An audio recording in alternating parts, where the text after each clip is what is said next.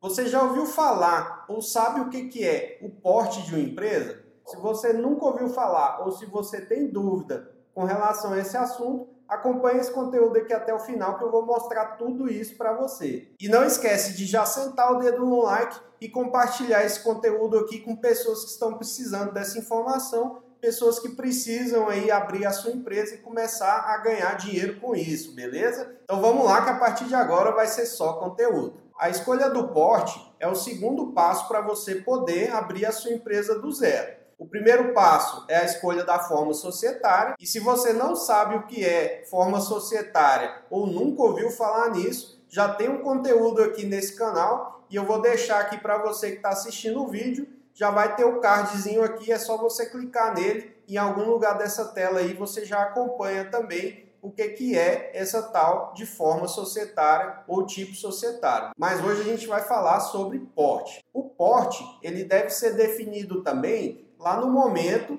que você vai fazer a abertura da empresa. O que, que significa o porte, Fernando? O que, que ele faz? Para que, que ele serve? O porte ele serve para dizer quanto de faturamento você vai obter com a sua empresa. Aí você me pergunta, tá, mas eu estou abrindo minha empresa agora, como que eu vou saber quanto que eu faturo para poder colocar essa informação no porte da empresa?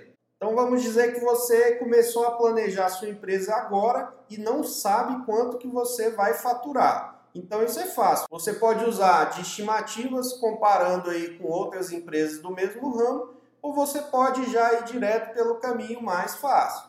Qual é o caminho mais fácil? Você vai se enquadrar no porte que aceita o menor faturamento possível, que é o que a gente vai falar agora, que é o porte ME ou microempresa. As empresas enquadradas no porte ME, elas têm um limite de faturamento. Esse limite de faturamento é de 360 mil reais por ano. Ou seja, você abre sua empresa, enquadra no porte ME, você vai poder trabalhar normalmente até você atingir o seu faturamento de 360 mil reais por ano. E atingindo esse faturamento, Fernando, minha empresa tem que fechar, eu tenho que mudar de país, o que, é que eu tenho que fazer? Muita calma nessa hora. Você atingindo esse limite de faturamento de 360 mil reais por ano, a única coisa que você tem que fazer é prestar bastante atenção nisso e antes de você estourar esse limite de faturamento, você desenquadra a sua empresa do porte ME e enquadra a sua empresa no porte EPP, que é o que a gente vai falar agora. O porte EPP, ele quer dizer empresa de pequeno porte. E o que, que muda do ME para o EPP? Bom, só vai mudar uma única coisa, que é exatamente o seu limite de faturamento. Quando você sai lá do porte ME e vem para o porte EPP, sua empresa passa a poder faturar até 4,8 milhões de reais por ano.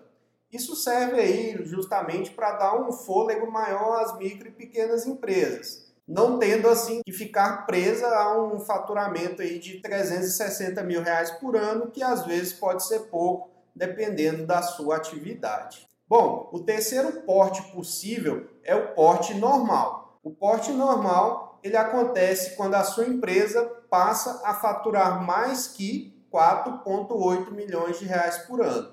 Ou seja, ultrapassa o faturamento da ME, que é a microempresa, de 360 mil, ultrapassa o faturamento da empresa de pequeno porte, que é de 4,8 milhões de reais por ano, e aí sua empresa vai ter que migrar, vai ter que sair desses portes, passa a ser do porte normal e perde aí as características de micro e pequena empresa. Bacana?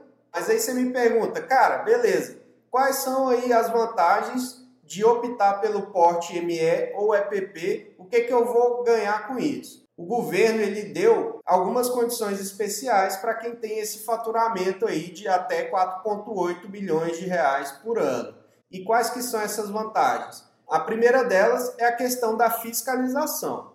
No caso das micro e pequenas empresas, a fiscalização ela deve ter uma característica orientativa, ou seja, se por acaso um fiscal for aí na sua empresa e detectar alguma irregularidade, esse fiscal não deve te multar de primeira. O que ele deve fazer é te passar uma lista de tudo que ele encontrou aí de irregularidades na sua empresa para que você possa providenciar os ajustes aí dessa pendência. A segunda vantagem, ainda ligada com essa questão da fiscalização, é que a micro e pequena empresa ela deve ser fiscalizada com a característica da dupla visita. O que, que quer dizer dupla visita? O fiscal deve te avaliar pelo menos duas vezes antes de emitir aí para você a tão famosa multa, beleza? Uma outra vantagem muito bacana da sua empresa ser uma ME ou EPP é a questão de licitação. Ou seja, se você for contratar com o governo aí para vender algum produto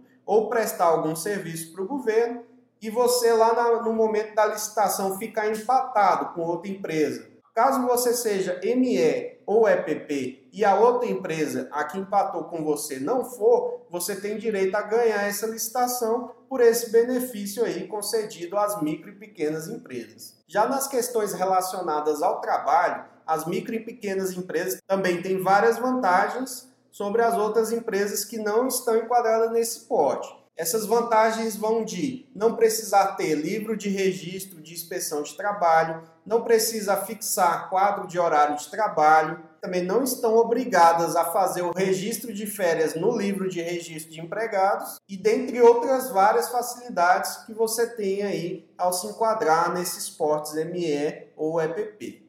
E aí, se você gostou desse conteúdo, não esquece de escorar o dedo no like aí. Compartilhe esse conteúdo aí também com alguma pessoa que você sabe que está precisando dessa informação alguém que quer abrir a sua empresa e não sabe como começar, beleza? Então compartilhe esse conteúdo aí com a sua pessoa, com a sua tia, com seu irmão, aquele seu primo que não está fazendo nada da vida. Compartilhe isso aí com seu primo e eu tenho certeza que com esse conhecimento que ele vai adquirir aqui, ele vai poder largar de fazer nada e começar a empreender, começar a ganhar dinheiro. Bacana? Era isso que eu tinha para passar para vocês. Fique com Deus e até a próxima.